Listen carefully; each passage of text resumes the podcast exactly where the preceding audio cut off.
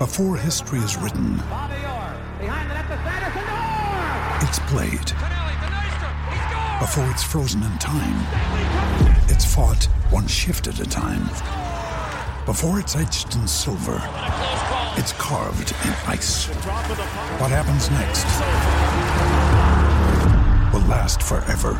The Stanley Cup Final on ABC and ESPN Plus begins Saturday. G'day, Mike Hussey here, but you can call me Mr. Supercoach. KFC Supercoach BBL is back and there's 25 grand up for grabs. So what are you waiting for? Play today at supercoach.com.au. T's and C's apply. New South Wales authorisation number TP slash 01005.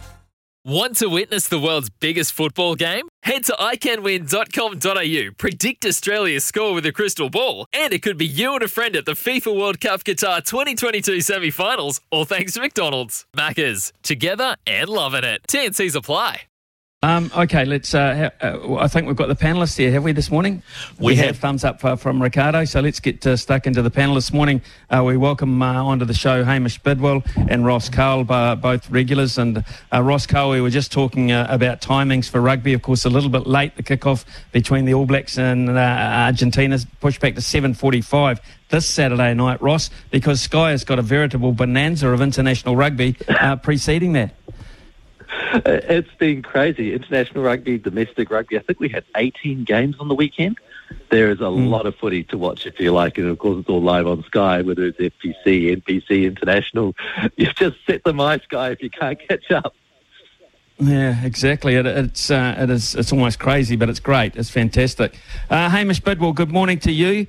Uh, where does it uh, sit for you uh, with uh, Tawera Kerr-Barlow now saying he wants to play for the Wallabies? He's ready if uh, he gets the phone call straight away. Do you sit okay with you?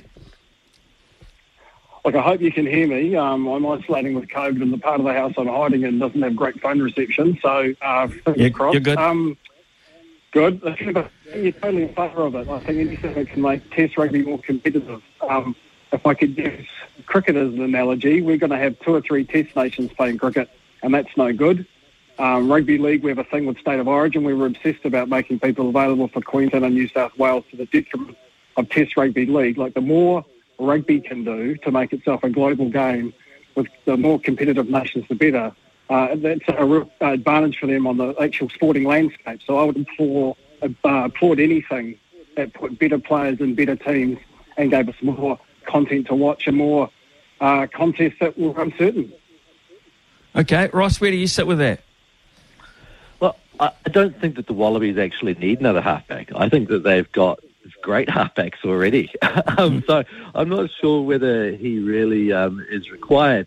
But what I like about this is it's it's funny because whenever you create a rule, someone finds a loophole in the rule, right? And the rule was made to help out the second tier nations to make sure the island nations got their superstars were unavailable and all those kind of things. but of course, at some point, one of the major nations is going to come out with a loophole and bring someone from somewhere else, and a player who played against them in a World Cup final, no less. Um, I, I think it's amazing, and you know, it, it's not what it's set up for, but good on them for looking at the rule and how they can make it work for them. And uh, you know, good on Tawera Kerr-Barlow. If he feels Australian, um, that's great. Of course, I suppose the exception to this is you kind of expect these players to be playing in the country that they're switching to, or you know, whatever it might be. Um, but you know, good on him. If he feels Australian and he wants to play for Australia, get in there, mate. Use the rule and uh, play some Test footy. Yeah, it's interesting that actually because there was a Matt Giteau rule that said you had to uh, at least play some football. I think in Australia at some point. I'm pretty sure, and he wouldn't have qualified on that basis. Um, in, in terms of uh, what you're expecting out of today, um, uh, uh, Hamish Bidwell, um, All Blacks naming their Test squad for the weekend. What are you What are you surmising might come now from the uh, now confirmed coach uh, Ian Foster? I just want to oh, quickly highlight a couple of other things. Irene Van Dyke transferring from South Africa to New Zealand was great for international netball, and we've got people Yes. like Michael Rippon and Logan Van Beek who played for the for the Dutch against New Zealand not long ago. They're in the New Zealand A squad, so things are loose. Let's put it that way in terms of international eligibility. Um, the Test team, I expect much the same as last time. I think they'll believe they hit on a formula. I'm not 100% sure, and the difficulty is we're not really going to find out in the next few months because the calibre of opposition New Zealand's facing isn't high. Um, you know, a guy like Tyrell Lomax, there's always room for a Jeremy Coney who's better at international level than domestic level, but I've never seen anything from Tyrell Lomax to tell me that he's going to be a dominant international prop. Played well at Ellis Park, but if I use him as an example, I'm not sure that really we answered a lot in that match, but I assume we'll go with the same, and I don't reckon it'll matter. And I'm not sure how enthused fans are at the moment, and I, one of the reasons I think that is is because you need consequence, especially in our business. We get uh, quite wrapped up in what does it all mean? You know, what? Yes, you've played well, or yes, you've played badly, but what does it all mean? Well, in, in retaining Ian Foster as All Blacks coach, we've just, we've decided that it actually means nothing. That these games are friendly. That if the team tells us they're happy with the coach, or the team tells us that despite their losses, everything's fine, they're learning and they're working hard, then you know, nothing's going to change. But it takes a bit of the edge off Test match rugby for me if we're actually going to have to play games that don't have any consequences. Okay, uh, Ross, um, what are you expecting uh, in terms of um, this particular test match? Uh, status quo now that we've found the winning formula or a bit of experimentation? I think status quo for this test match because I don't think he's off the hook yet. Quite simply, you know, that's just one win and there needs to be some, some solid consistency for a period of time. He's found himself a winning formula. He needs to make sure he doesn't have another first in losing to Argentina at home. So he needs to follow through with the team and a similar game plan to what worked against South Africa. Now, we saw that uh, the Argentine attack um, uses a lot of high balls. They really uh, made Australia look silly with it. So in that way, the way that they used the escorts to protect the back three and they caused problems at ruck time to make sure it was hard for them to get a, a really good kick away from the base against South Africa, those things will have to continue. So I feel like that will, this week is a week to consolidate and maybe in the coming weeks we'll start seeing some of the players who we haven't seen yet, whether that's Hoskins Sotutu, Roger Tuivasa-Sheck, starting to get some game time because I feel like the master plan probably was that those guys would have played more by now, but because things went so badly, they had to keep them hidden away while they followed through with the what they saw as the A team. So, yeah, I, I can't imagine with the amount of pressure that's on to win um, in the home of Scott Robertson I don't see them really um, taking the foot off the, the throttle and making too many changes. Are you concerned? Uh, and the last reports, uh, I believe this to be the case. This is not a sellout. I mean, they don't get much Test rugby down there. This is the All Blacks after all. Argentina, um, okay, they might not be top of the tree, but they gave the, uh, just gave the Wallabies one hell of a pasting, uh, and they have beaten us recently. So, uh, are you a little surprised, Ross Karl, that this has not been a sellout done and dusted? Um, look, I'm not surprised because it's Christchurch. And you look at the Crusaders over the years, they've struggled to get crowds there for semi-finals, for finals. You know, they haven't necessarily sold out, whether that's the stadium or whether that's a general apathy for going out at night and watching the footy or, or, or whatever it is in Christchurch. Look, I think that's a challenge for the people of Christchurch to get out there and support this team because they've shown really that they haven't turned up in numbers en masse for the greatest provincial side um, possibly in the history of New Zealand rugby. So maybe they can go out and support the All Blacks this time around. Uh, Hamish, do you think that's a, a, a backlash, a reaction, or uh, just a casualness about the whole deal? No, I think um, historically Argentina goes to New Plymouth, Nelson, Napier, uh, places like that where they, you know, they we don't expect them to draw a crowd. The fact that Jaguares aren't in Super Rugby anymore is um, certainly um, severed our link a little bit to Argentine rugby and our knowledge of the players and interest in them. Um, I worked at the Press in Christchurch for a few years. Ross is right. Like, they're slightly different from your other provincial towns in that they do get a diet of decent rugby and they are, some would say discerning, some would say complacent when it comes to Super Rugby. They, they Ross says, they only really turn up for the final. Um, but that's because they get a diet of good rugby and they, they only want to see the best against the best. And this isn't the best against the best. It's a an All Blacks team that's still slightly unpopular no matter what anyone wants to say about it, and an Argentine team that people don't know. So I'm not remotely surprised. I don't think it's a backlash per se or any sort of pro Robertson, anti Foster carry on or mm. something of that nature. I just think that they are, used to not go, they're used to a diet of rugby, unlike Napier and New Plymouth and Nelson, who would be happy to take the Argentines and would probably sell out.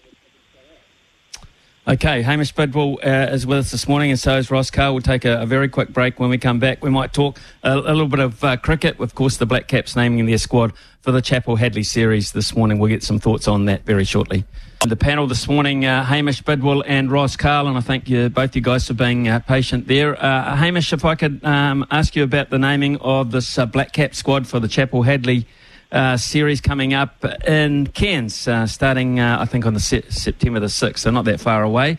Um, interesting venue for a start, but also, what did you make of the squad?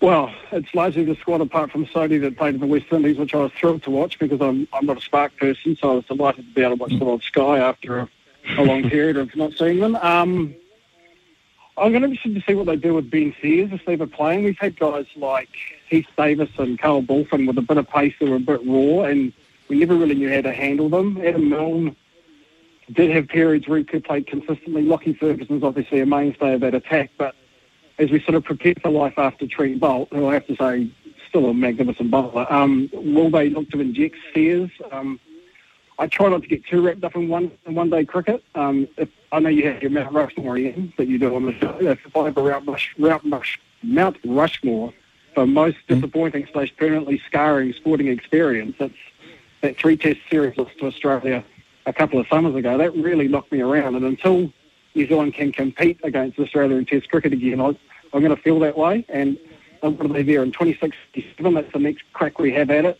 These games are fine. I'll be watching, but it's not the same as test cricket. Totally uh, agree with you on the scarring that um, of all the series I've ever commentated on uh, around the world involving New Zealand. That one hurt me the most as well. I cut to the quick. I'll be fair. It's fair to say. Uh, Ross Karl, but it is good news because this ser- series is uh, on Sky. Uh, three matches in the Chappell-Hadlee series. Um, I think it'll be, even though it's midwinter with the All Blacks, etc., I think it'll be pretty well received. And this is a strong looking Black Caps unit. It is a strong looking Black Caps unit. Um, what they can do in the mixture in their attack, you know, the way that they go strong at the front. They've got really good closers in the batting. You know, I, I like um, I like having uh, Matt Henry back. You know, he's a, he's a good addition to the team. Yeah, I, I think they're good. But when you look at that Aussie side, you can see why they've been so dominant against New Zealand over the last few years. I think they've won 15 of the last 21 days against us, and I mean it's still a stacked side even without Pat Cummins. You know, having Adam Zampa back is great, but Finch, Warner, Smith, Labuschagne, Maxwell. You know, we're talking about really strong players. So the Black Caps, I don't think you can see them as favourites of all of the Aussies at home, despite their good run in limited overs recently. I, think it's really, it's it's going to be tough for them to pick up that series. Hamish, but bring up an interesting point actually um, around about Test cricket. Hamish, if, if you now were either mentoring or you had a very talented son yourself, or you're mentoring um, a, a, kid in terms of, uh, and he had undoubted cricket ability, what would you say to him? I mean, you I mean you, logically you'd like him to play Test cricket, etc. But is that the way of the future for these kids? No, my father had a book. My father was a great blocker. He was minor association cricket and Canterbury age group cricket, and he was a great blocker, one of the great blockers of all time. And he had a book by Peter May with a passage in there, a line in there from Peter May, great England captain of the 1950s and 60s, um, which was when in doubt, push out. And uh, oh, lazy, click forward, got a block. And, and I would have thought child's went to have. And they do hitting practice now, even as eight, nine, ten year olds. Um, they lob them west side half volleys. They learn to hit. They learn to clear the front leg and hit it over mid on. Like real four different steps and that's the future. Whether you like it or you don't like it, that's where the money is.